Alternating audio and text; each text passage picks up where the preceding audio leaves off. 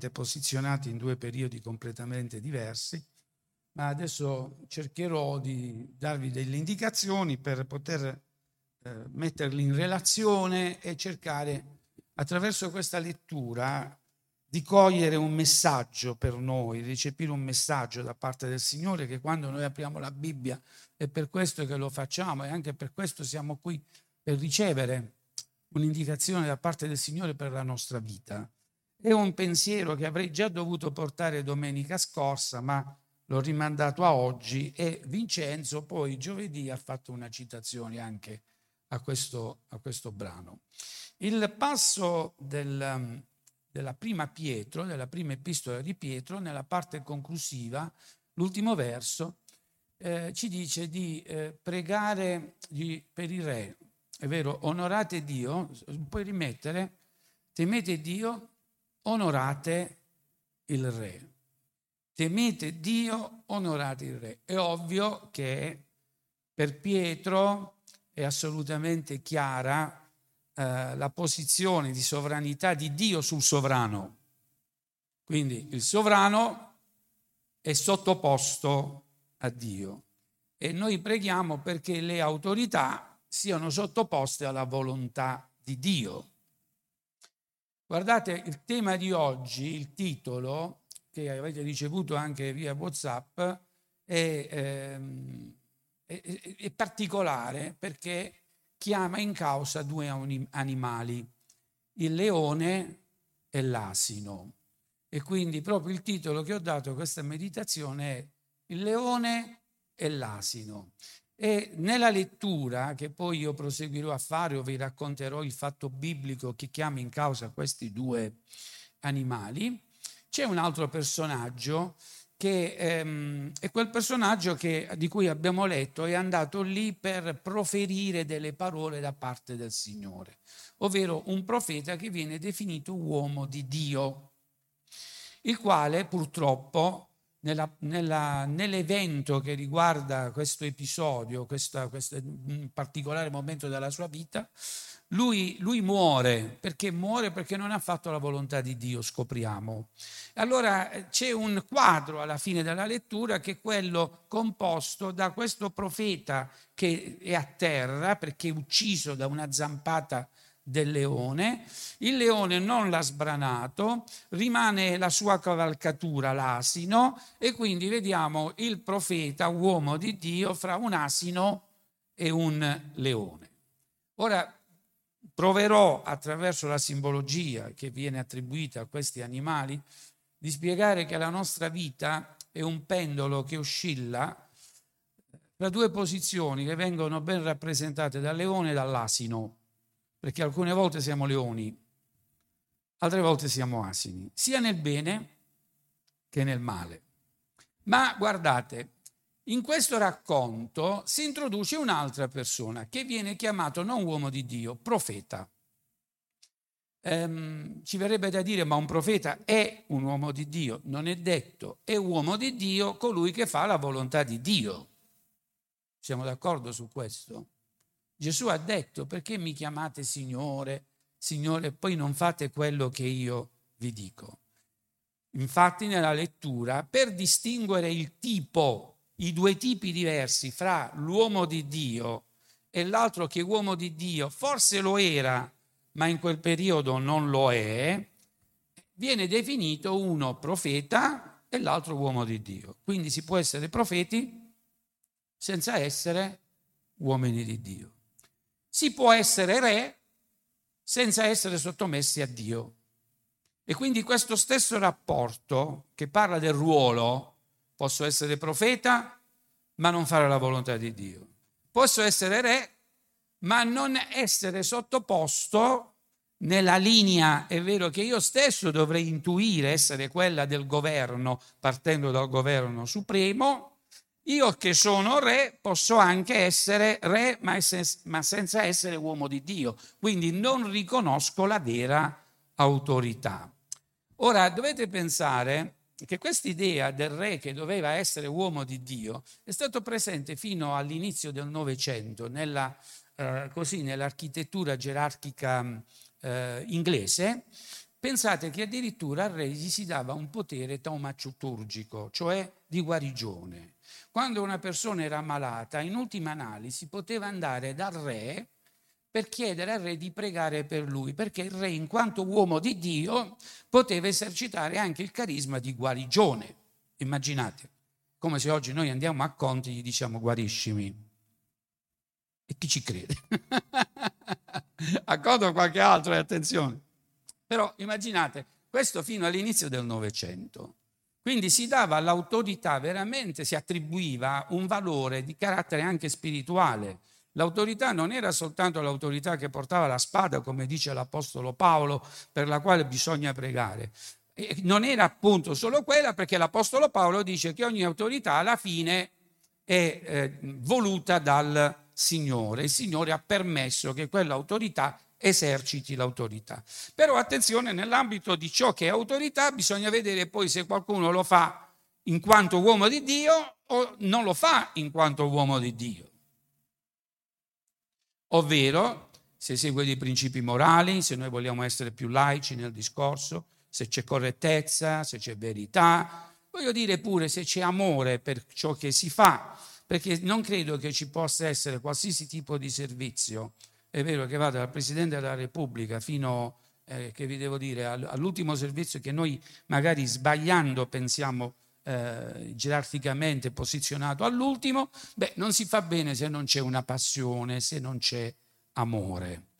Ora, questa idea del re, faccio questo cenno storico perché a mio parere può essere interessante, quindi dell'autorità o dell'imperatore che avrebbe fatto, sarebbe stato lo strumento nelle mani di Dio per fare le cose, ce l'avevano soprattutto i primi credenti, i primi cristiani, mutuando un episodio storico del popolo di Israele. Sapete che quando il popolo di Israele fu invaso e sottomesso ai Macedoni, una delle quattro dinastie susseguenti ad Alessandro il, il Grande, eh, ricorderete Antioco Epifane, eh, chi andò ad aiutarli per togliere di mezzo questo eh, usurpatore dell'autorità divina che si era seduta nel, nel, sul trono, anzi nel, nel tempio, ricordate? E aveva profanato il tempio. Beh, furono proprio i romani. L'esercito romano fu quello che poi storicamente prese il posto anche in quelle regioni e la Palestina divenne poi una provincia romana. Però a quell'epoca, quando si instaurò la famosa festa delle luci, ricordate, furono proprio le, le legioni romane che dettero un aiuto a questa rivolta di questa famiglia dei Maccabei che eh, riuscirono insieme praticamente a, a, mandare via i Macedoni. Quindi storicamente c'era un fatto, l'impero romano si sarebbe prestato, un po' come anche ricordate l'imperatore Assiro che dette la possibilità di ricostruire il Tempio di Gerusalemme, no? veniva visto come, come quel, quell'imperatore, come l'unto di Dio, ma pur non essendo ebreo, pur non essendo un credente in un certo senso, perché? Perché aveva fatto quella lettera e aveva dato i soldi per ricostruire il Tempio. Insomma, storicamente c'erano già dei precedenti di uomini che magari non facevano parte del popolo di Israele, delle grandi autorità che diventavano uno strumento nelle mani del Signore per compiere i piani di Dio.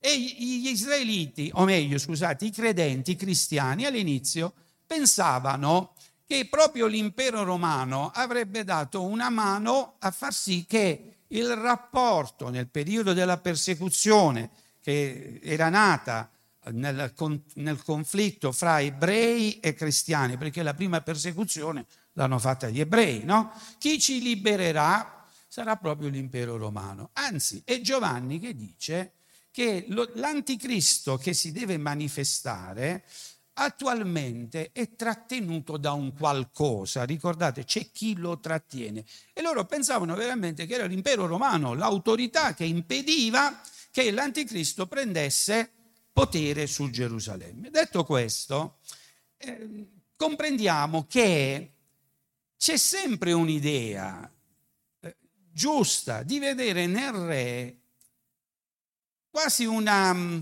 e quindi nell'autorità, un, un appendice della volontà divina. Cioè, noi ci aspettiamo che le autorità facciano il bene nella loro funzione, così come Dio fa il bene. E alcune cose che Dio fa le deve fare tramite di loro. È vero che ci aspettiamo questo, sì o no? Adesso eh, capita per caso che tu sei qui stamattina, cioè nel senso non era organizzata la predica con la tua presenza, ma molto probabilmente può essere utile per tutti quanti noi, anche per comprendere qual è il nostro rapporto con le autorità. Noi ci aspettiamo che le autorità facciano qualcosa che assomiglia al modo con cui Dio cura i suoi o utilizza le autorità per fare in modo che quello che ci serve, per, come dice l'Apostolo Paolo, per condurre la nostra vita in pace, eh, beh, venga praticamente anche eh, propiziato, favorito dall'azione dell'autorità. E in questo caso, quando noi percepiamo questo, possiamo dire che è un'autorità che funziona nella volontà di Dio. Perché guardate, Gesù ci ha detto una cosa molto semplice e chiara. L'albero si vede, da che cosa si vede l'albero? Dai frutti. Alla fine l'albero si vede dai frutti. Se questo albero porta frutti, noi potremmo dire che questo albero è buono. Se l'albero porta frutti cattivi, l'albero è cattivo. Quindi noi ci aspettiamo dal re e quindi dalle autorità un frutto. Um, il tema invece dell'Antico Testamento, al quale adesso faccio riferimento e cerco di mettere in rapporto i due passi, è un, un racconto di cui subito si può dire il frutto è un frutto amaro, è un frutto negativo, è un frutto di cui faremmo a meno, diciamo, proprio di doverlo gustare.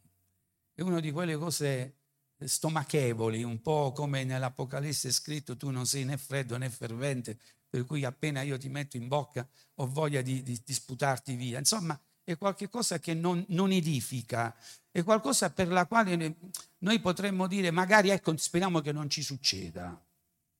Speriamo che non ci succeda. E che cosa era successo?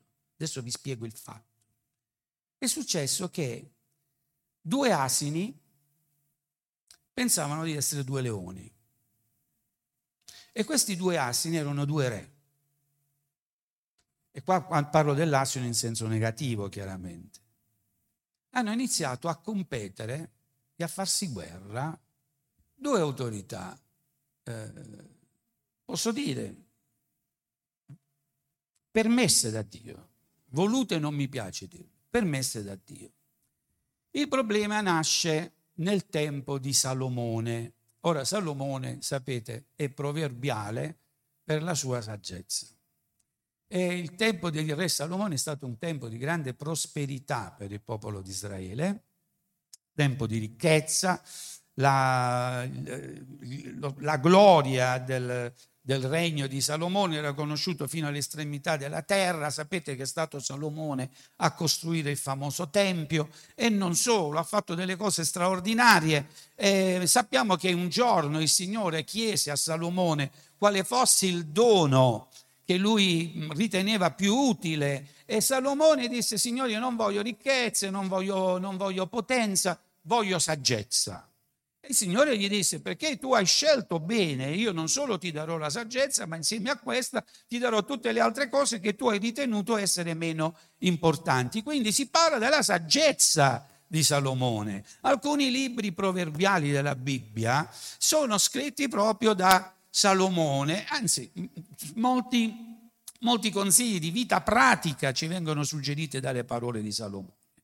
E ci sembra che questa persona che ha ricevuto tanta intelligenza e tanta sapienza da parte del Signore, sia una persona destinata a un glorioso successo fino alla fine della sua vita. Purtroppo non è stato così.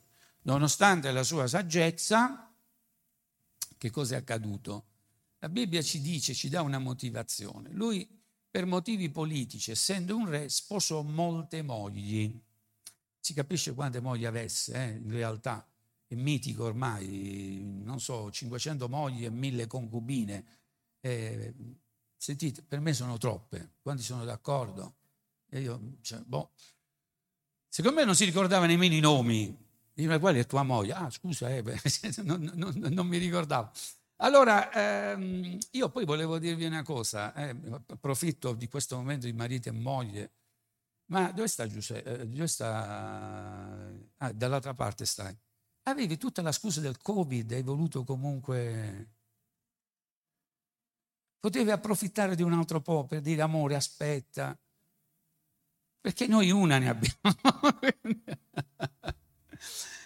La saggezza di Salomone, la Bibbia dice che viene inficiata dal, dal, dall'influenza delle mogli, perché non è una moglie, non sono dieci, sono tante, e queste mogli per la maggior parte venivano dalle regioni circostanti Israele, quindi non erano di, di religione israelita, non avevano la legge, avevano i loro culti. Salomone, nella sua apertura mentale, perché è giusto che sia così. Sapete, la libertà, l'abbiamo anche letto nel passo eh, di, di, di, Pietro, dice siate liberi. Se siamo liberi, eh, servite il Signore liberamente, dobbiamo anche lasciare spazi di libertà per gli altri.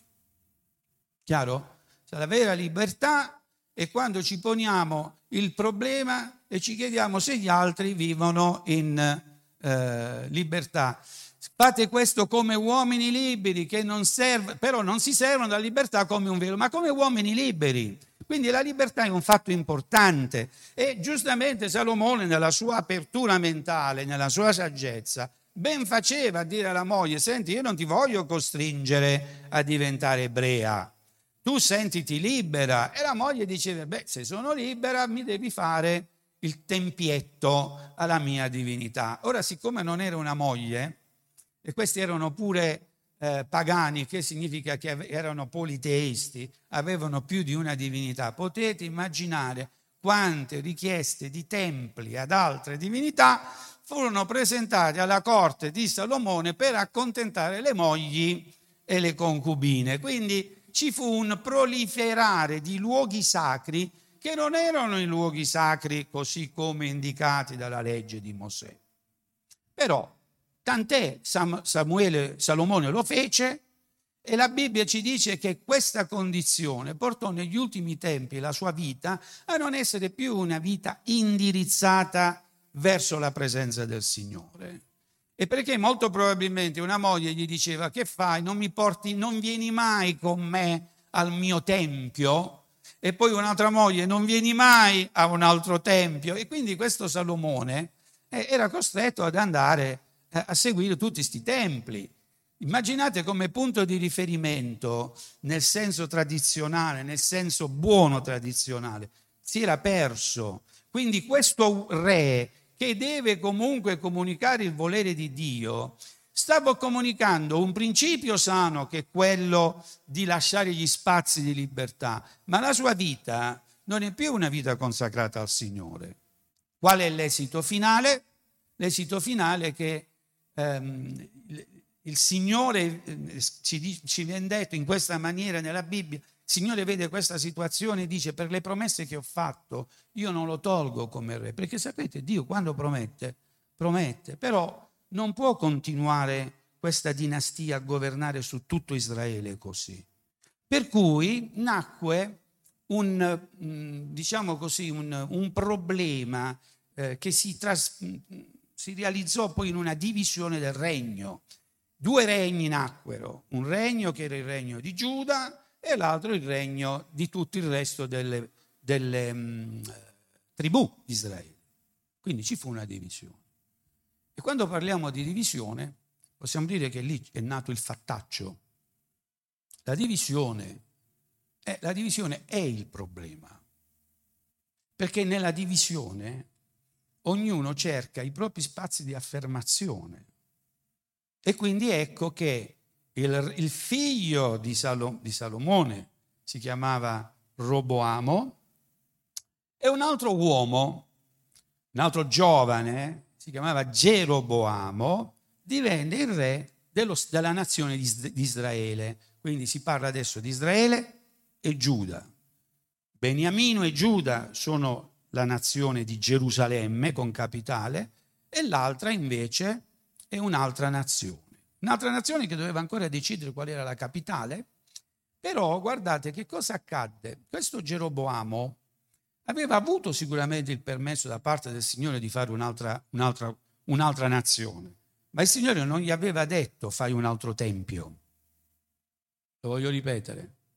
Fai pure un'altra capitale, ma Gerusalemme ha il Tempio. Quindi lascia libere le persone di andare, secondo la legge mosaica, a Gerusalemme. Però Geroboamo disse, a mio parere, il fatto che questa gente va a Gerusalemme e riconoscono che lì c'è l'autorità spirituale, mi delegittima, mi rende debole. Quindi facciamo noi una cosa, facciamo pure noi dei templi, stabiliamo pure noi degli ordini sacerdotali.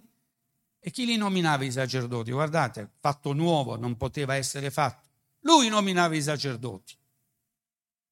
Quindi il re adesso nomina i sacerdoti. Allora, facciamo una casta sacerdotale, li nomino io e invece di andare a Gerusalemme facciamo un santuario come si deve e bisogna scegliere un posto che storicamente ha un valore. Cosa scelsero? Betel, cioè casa di Dio, lì dove Giacobbe ebbe la visione della scala. Meglio di quello, è vero, sicuramente può competere con la dignità di Gerusalemme. E quindi andò per costruire quest'altare, costruì l'altare, aveva nominato questi sacerdoti e il giorno in cui stava facendo la dedicazione di questo altare avvenne quello che, di cui noi abbiamo letto.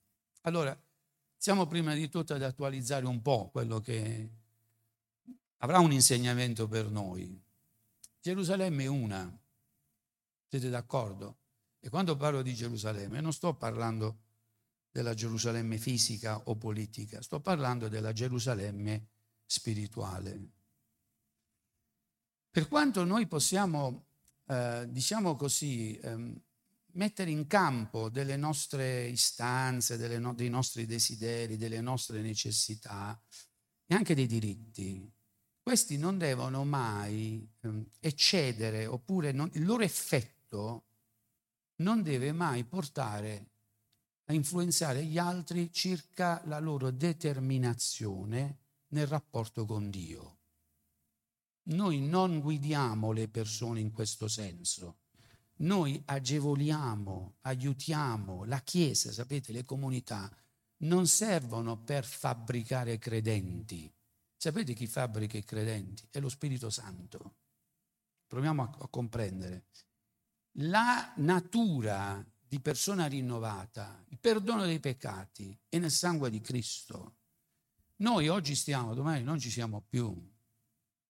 Le denominazioni, le religioni, anche la tradizione cattolica. La tradizione cattolica di anni fa non è la stessa tradizione di oggi e vedremo ancora dei cambiamenti. Noi cosa, qual è il nostro compito? Lo dicevamo prima, guardate, favorire la libertà. Dove c'è lo spirito, lì c'è la libertà. Non si tratta di dover omologare un modello di cristiano, perché in quell'omologazione devi decidere se andare a Betel o se devi andare a Gerusalemme. Insomma, decidi. E cosa devo decidere? Io so che devo andare a Gerusalemme, io so che lì è la presenza del Signore, io so che onoro Dio e rispetto il Re. Gesù non ha detto date a Cesare ciò che è di Cesare date a Dio ciò che è di Dio. Questo è il primo, il primo aspetto. Insomma, strumentalizzare il sentimento religioso ai fini, ecco, per accreditare la propria autorità è sbagliatissimo. Noi abbiamo avuto anche in Italia per parecchio tempo il fatto che nelle chiese si stabiliva chi doveva diventare, qual era il partito, no? Che doveva diventare il partito più numeroso. E questo fenomeno che noi abbiamo vissuto in Italia, oggi è presente in Brasile, è presente in paesi, altri paesi del Sud America, anche purtroppo in Nord America, nelle chiese, a mio parere, si deve predicare Cristo e basta. Noi siamo qui per il Signore e vogliamo che gli uomini siano liberi nella loro vicenda storica di poter trovare anche nella differenza di idee la guida dello Spirito del Signore, perché non è perché sei re significa che sei uomo di Dio. come non è perché sei profeta significa che sei uomo di Dio. Questo è il primo aspetto. Quest'uomo allora vuole utilizzare il sentimento religioso per accreditarsi, nomina dei sacerdoti. Abbiamo la Chiesa, ah, sapete, prossimamente col Teos Logos Café faremo un intervento sulla Chiesa perseguitata, che è importante. C'è un fatto che va detto. I paesi occidentali, i re dei paesi occidentali, intendo dire la classe politica, della questione della persecuzione della Chiesa cristiana non gliene importa un fico secco. Questa è la realtà. Per carità, ci sono delle cose interessanti, giuste. Io stesso ho partecipato alla raccolta di firme quando ad esempio una donna islamica rischia di essere lapidata perché sta, eh, so, è, è, stata trovata in adulterio, no? Dico una stupidaggine. Io, io ho partecipato perché non è giusto che vengano lapidate, ma l'abbiamo fatto per gli islamici. La domanda è, ma per quale motivo non si fa per i cristiani? E davanti a questa domanda ho anche provato a chiamare, eh, proprio perché stiamo organizzando questo intervento del Teos Logos Café, eh, anche dei presidenti di movimenti ehm, di, di, di importanti chiese evangeliche in Italia e all'estero. E nessuno mi ha dato risposta. Nessuno mi ha saputo dire il perché, ma alla fine sembra quasi che ci sia un vizio di origine. Il problema che noi come cristiani non dobbiamo difenderci, ma non si tratta di difenderci, si tratta comunque quantomeno di far sapere che c'è una Chiesa perseguitata. Noi oggi abbiamo rapporti commerciali con la Cina, altro che la questione del Covid. Sapete che in Cina anche la Chiesa cattolica ha il problema di avere i vescovi nominati dal, dal, dall'unità centrale di governo. Chi li nomina? Questo nominò i sacerdoti, lì chi li nomina? E lì li nomina il governo, chiaro? E la stessa cosa cercano di fare anche nell'ambito evangelico. Hanno detto a molte organizzazioni evangeliche, va bene, qual è il problema? Volete aprire le chiese? I pastori li formiamo noi. Che ne pensate di questo? Vincenzo dice sbagliato, però vi voglio dire una cosa. Ho conosciuto personalmente alla PEF in una di quelle riunioni un pastore di una chiesa in Bielorussia. Stavamo al tempo ancora eh, nei periodi della, di, di Gorbaciov, quel periodo là, no? E che facevano? Permettevano che alcune chiese si formassero, però i pastori li mandavano quelli del governo e li formavano loro. E questi pastori, più delle volte, erano atei, non credevano a niente. Erano soltanto stati istruiti nella conoscenza della Bibbia, erano stati anche istruiti molto bene e venivano mandati per pasturare le chiese. La cosa interessante è che nonostante loro fossero atei e non credevano a quello che stavano predicando, la gente si convertiva e le chiese iniziavano a prendere dimensione da decine di membri a centinaia di membri a migliaia di membri. Tant'è che poi questi del, gover- del governo eh, li chiamavano per dire ma che state combinando? Cioè, questi, invece, invece, di mantenere, è vero, ferma la situazione, qui voi state facendo proselitismo, ma noi non, non, non facciamo altro che predicare quello che è scritto. Ora l'Evangelo è potenza di Dio. Comprendiamo questo? Tante volte non dipende dalle, dalla bocca che, che, viene messa in campo, no? che proferisce le cose. Dipende per il fatto che è l'Evangelo, che è una buona notizia e tocca i cuori e ci erano battesimi di Spirito Santo, miracoli. Quest'uomo, che era uno di quelli, anzi era un istruttore di questi pseudopastori, di questi sacerdoti di Stato, si convertì perché disse io fui costretto a convertirmi, perché la gente mi veniva a raccontare i sogni che facevano sulla mia vita da parte del Signore, mi facevano profezie, mi dicevano le cose come funzionavano in senso spirituale, io ho dovuto accettare Gesù perché? Perché Gesù è reale. E disse una cosa interessante, è più reale della nostra idea politica. Insomma, lasciamo che i sacerdoti vengano, vengano nominati dallo Spirito del Signore. Amen. quando dico questo, anche il, l'aspetto comunitario, dove magari le famiglie si influenzano per decidere chi, chi può fare, chi non può fare, no, no, questo non va bene. Lasciamo le cose nelle mani del Signore, amen. Lasciamo che lo Spirito Santo guidi ogni cosa. Un profeta, servo di Dio, uomo di Dio, viene mandato dal Signore per dire quello che sta facendo non va bene va e il Signore gli dice non ti fermare, e qua entriamo nel tema generale delle nostre meditazioni, quando torni, eh, prima di tutto non mangiare lì, non dormire lì, non accettare niente da nessuno, e quando torni torna da, torna da un'altra strada. Questo profeta andò proprio nel momento della dedicazione, mentre il, eh, questo Geroboamo stava dedicando questo altare, lui grida e maledice l'altare per dare la dimostrazione che da parte del Signore decreta il, il, il simbolo che poi l'atto di divisione dell'altare che sta a raffigurare il vero problema, cioè la divisione della, della nazione. Quindi eh, lo sapete che la parola di Dio dice che se tu fai del male um, al tuo corpo, è il Signore che dice ad esempio, eh, se, se, tu fai del male a te, io interverrò contro di te. È scritto così. No, lo dice quando, ad esempio, non dare le, il tuo corpo in mano alle, alle, alle prostitute, tu sei il tempio dello Spirito Santo, se ti devi guastare tu, come dicono le mamme, no? Se ti devi guastare tu, ti guasto io. Le mamme dicono, le dicono così. Quando si parla della divisione è una cosa che non piace al Signore. Ecco il tempio, o meglio l'altare, si rompe, perché quello era un simbolo ulteriore di divisione. Eh, la divisione politica, la, il Signore l'aveva accettata, la divisione spirituale no. E la cenere che stava sopra fu eh, sparsa a rappresentare la, il fatto che questa, questo consenso che Geroboamo aveva attorno a sé sarebbe durato poco. Ora, Parliamo del consenso. Quante persone oggi per avere consenso fanno carte false? Io guardo i politici. Consenso. La cosa importante è che noi abbiamo il consenso perché? Perché prima o poi dobbiamo tornare alle urne, giusto?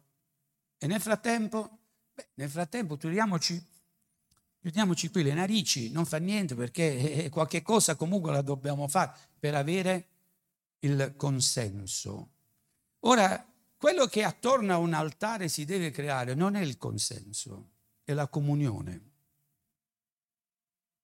Giusto? Se stiamo parlando di un altare, io non voglio il consenso, voglio la presenza del Signore e la comunione dei fratelli. E quando noi lavoriamo per il consenso, sapete qual è l'effetto finale? La polvere, o meglio la cenere, cioè il consenso, prima o poi lo perdi.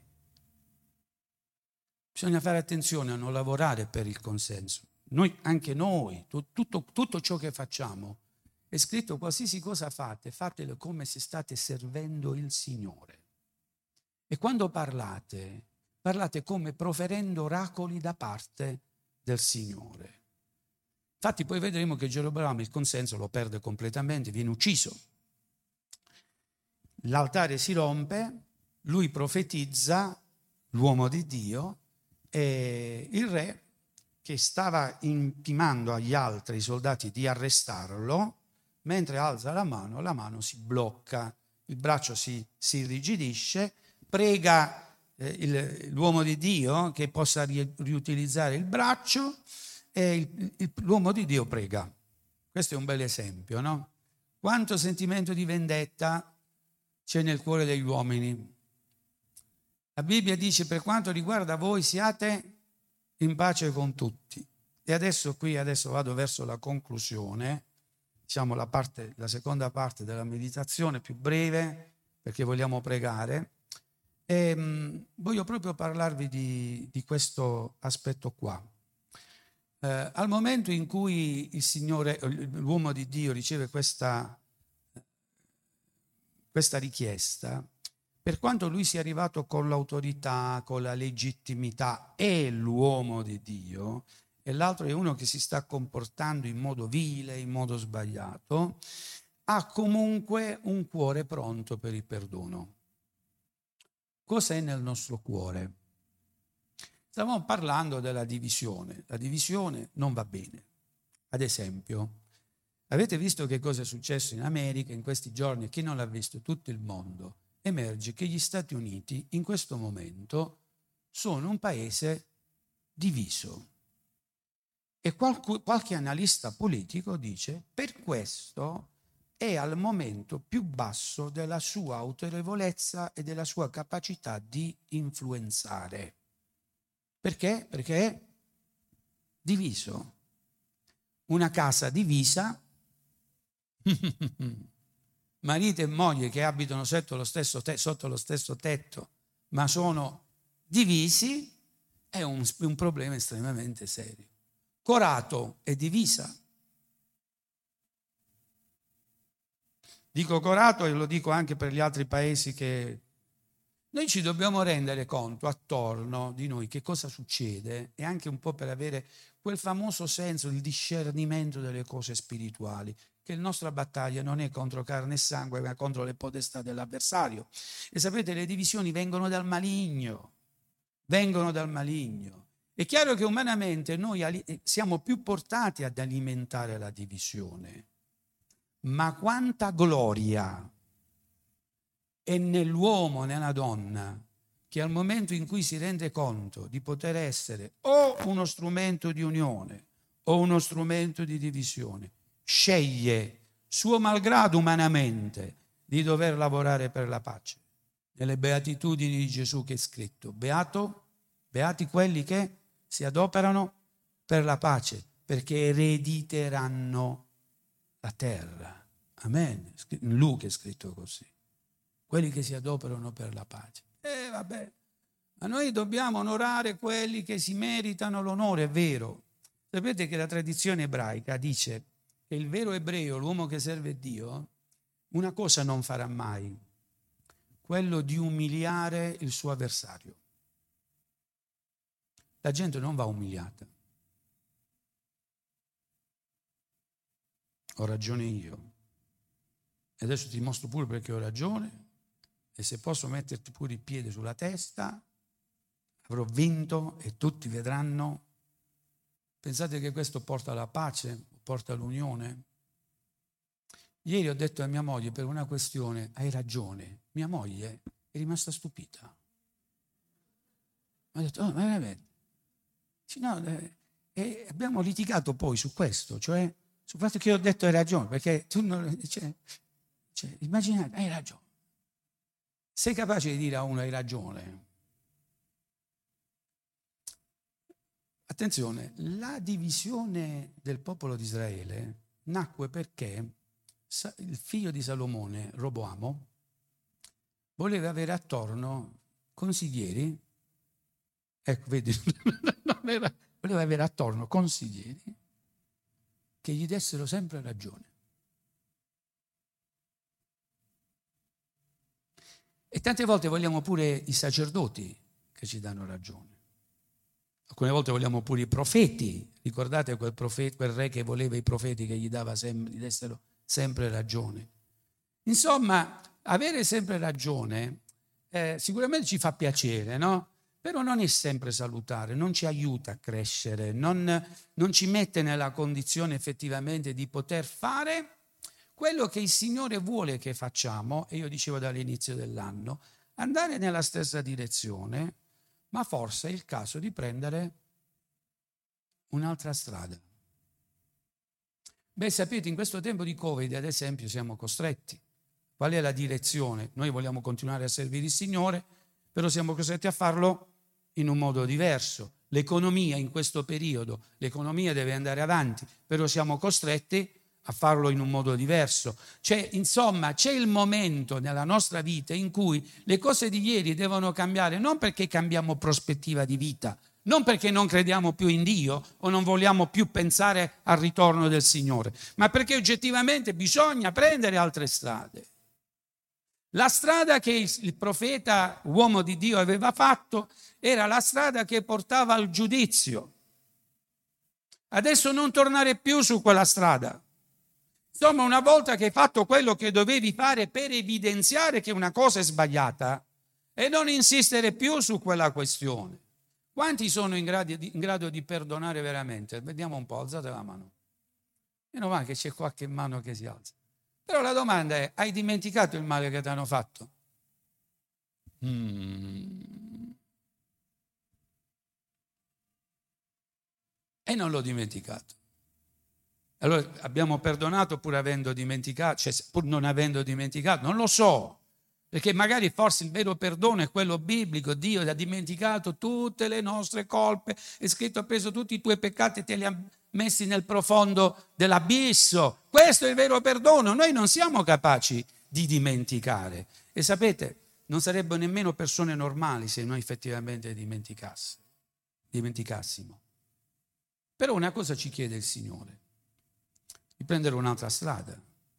Non possiamo sempre rimuginare, riportare all'attenzione i danni, i problemi, le, tra- le tragedie che ci hanno fatto gli altri. Sai perché? Perché quelli in realtà non aiutano nemmeno te, sono un legame per non andare avanti. Tu devi, pre- devi andare avanti, ma adesso prendi un'altra strada, basta, il tempo del giudizio c'è stato, il, il, mm, l'altare si è rotto, hai profetizzato, adesso torna a casa, perché il tuo indugiare in quella situazione è un indugiare che non fa del bene, è un indugiare che ti porta ancora una volta a confrontarti con, con una situazione che non ti fa del bene, torna a casa per un'altra strada. Io penso che noi dovremmo anche riprendere delle strade nuove. Ognuno nella propria vita deve esaminare, ad esempio nel campo del lavoro, alcune volte c'è bisogno di prendere strade nuove, nel campo relazionale, nelle cose che si fanno, oppure nel modo di essere comunità. Dovremmo prendere delle strade nuove, che non significa perdere la direzione, ma significa lasciare un po' da parte le cose che non hanno fatto bene. Ormai l'altare è stato, è stato abbattuto. Che cosa accade? Un uomo di Dio o meglio un profeta, non un uomo di Dio, viene a sapere quello che è successo, uno del posto di Bethel. È uno che ha soldi perché sappiamo che almeno ha due asini, all'epoca avere gli asini costava, è una persona stimata, viene a sapere di questa situazione e mentre il, il, l'uomo di Dio torna a casa, avendo detto no al re di essere ospitato, di ricevere regali, lui va, gli manda il figlio e gli dice vieni a casa perché il Signore mi ha mandato un angelo, questo è un profeta, eh? mi ha mandato un angelo per dire che tu devi venire a casa mia, adesso ti puoi fermare. E la Bibbia dice mentiva. Uno che mente da Dio è profeta? Sì. Questo è il punto. Profeta. È un profeta che lavora per Dio? No. È un falso profeta? No, perché comunque quando lui profetizza le cose poi accadono. Ma da Dio? No. Chiaro? Perché dice le bugie. È un anziano. Sapete, è, rappresenta un po' quelle persone che eh, si sono un po' disincantati sulle cose. Ormai hanno fatto il callo a tutte le situazioni, in tutti i settori. Ci sta sempre quella persona di esperienza. Ci sono due categorie. Quelle persone di esperienza che si stupiscono sempre delle cose ed è bello perché sono sempre, come devo dire, la ricerca di cose nuove. Poi ci sono quelli che si sono incalliti no, nelle situazioni, sanno tutto ed è vero che sanno tutto, sanno come funzionano le cose, ti possono istruire, però sapete, non hanno più um, quello che Steve Jobs diceva, sii sempre affamato. Ricordate, avete mai sentito parlare di Steve Jobs? Sii sempre affamato, cioè cerca sempre di portare cose nuove è disincantato, adesso mettiamolo alla prova questo giovane profeta. Viene a casa perché il Signore mi ha mandato un angelo. E quindi qual era l'obiettivo? Per lui voleva, e questo è un fatto importante, fare in modo che la presenza di quell'uomo, che è un uomo di Dio, accreditasse anche il suo ministero, che ormai era un ministero spento. E quell'uomo che ha fatto? L'uomo di Dio.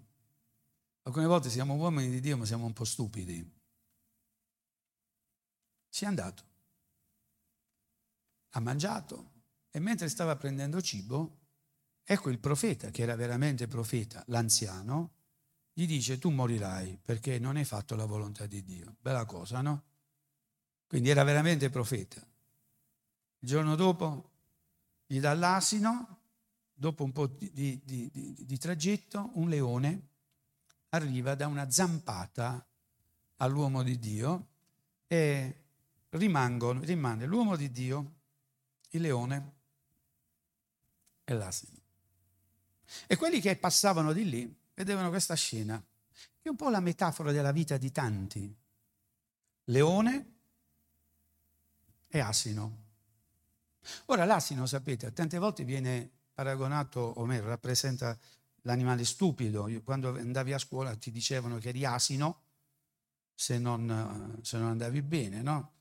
Però nella Bibbia, guardate, questo animale ha un duplice valore, come anche il leone. Il leone è il leone della tribù di Giuda, però è anche Satana che va in giro attorno a noi come un leone ruggente. Ora, l'asino però, l'asino, guardate, rappresenta veramente il profeta servo.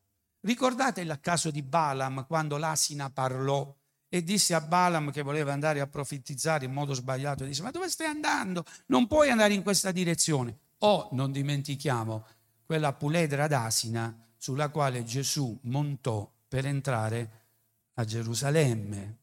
Ora provate a ricordare questa immagine di quest'asina che rappresenta il servizio. Io quando immagino che quest'asina, quando sarà tornata alla stalla e gli hanno chiesto i grandi cavalli, dove sei andato? Io sono andato a Gerusalemme. A fare che? Ma non lo so. Mentre camminavo mi mettevano davanti tappeti rossi. A voi è mai successo, cari cavalli? No. Eppure a me sì. Io sono andato lì e mentre camminavano mi facevano gli applausi. E non solo, è vero, agitavano le palme. Io non so perché è accaduto questo, però ho fatto questa esperienza, è stata un'esperienza indimenticabile. Così è la vita delle persone che servono il Signore. Perché tu, quell'asino stava trasportando Gesù. È vero o no? Allora l'asino può essere anche un esempio positivo se parla di umiltà, se parla di servizio. Il leone può essere negativo se parla di arroganza, se parla di violenza. Adesso invertiamo i termini. Il leone parla di dignità. L'asino alcune volte parla di testardaggine, è vero, e dell'essere insulsi. Insomma, la nostra vita oscilla fra queste due posizioni. Quando gli uomini passa, passavano davanti a quest'uomo di Dio, vedevano il leone che non andava via e l'asino che rimaneva lì. Il leone non, non faceva del male all'asino e l'asino non fuggiva. Era proprio un'immagine che sembra che il Signore voleva che la gente vedesse Posso chiederti, ma quando le persone vedono te, che vedono? Quando le persone vedono me, che vedono? Quanto sei arrogante e quanto sei ignorante. Perché uno è figlio dell'altra. L'ignoranza, l'arroganza è figlia del, eh, del, dell'ignoranza. Possono dire questo. Però potrebbero pure dire, vedo in te una dignità e vedo anche in te un, un una, diciamo pure questa, una conseguenza dell'altra, un sentimento di servizio. Allora, guardate, la verità è che non ha importanza il giudizio degli uomini, è importante quello che è nel tuo cuore. E prima abbiamo letto nell'epistola di, pa- di Pietro che noi f- facciamo le cose in sincerità. Forse questa è la cosa che ci risolve il problema. Sincerità. Forse la sincerità nei confronti degli altri ci aiuta che gli altri ci possano dare dei buoni consigli. La sincerità ci aiuta quando siamo deboli e vogliamo per forza fare la parte di quelli che siamo forti. Ma se tu vuoi fare per forza il forte, come ti potranno aiutare gli altri? Nel momento in cui non sai che pesci prendere, forse fai bene ad andare a qualcuno e dire aiutami, perché in questo momento non trovo la direzione. Eh, ma questo non mi fa fare la parte del leone, mi fa fare un po' la parte dell'asino. No, no, non sei stupido, sei umile. Amen. Cos'è nel tuo cuore questa mattina? Vogliamo metterci in piedi. Alleluia.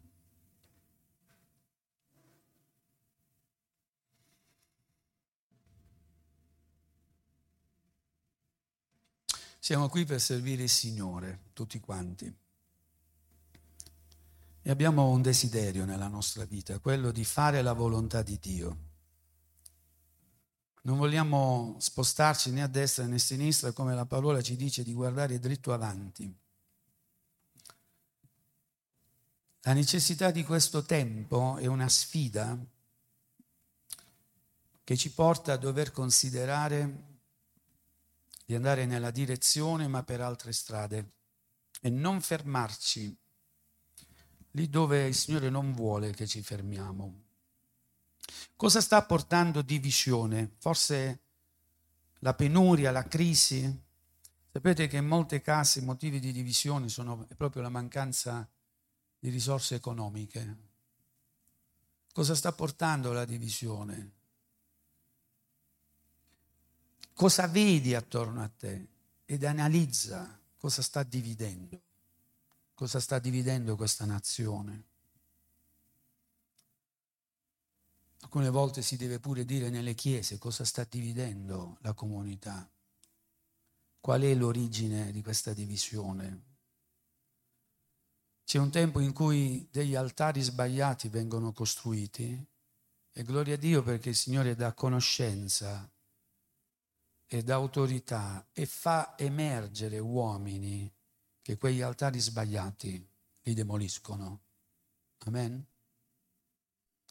Ma è solo l'inizio dell'opera, perché l'opera è quella di, della riconciliazione. L'opera è quella di prendere non più la via del giudizio, non più la strada che ti ha portato lì, un'altra strada. Nelle nostre case ci sia una strada di riconciliazione. Amen. Ma con cuore sincero, sentito.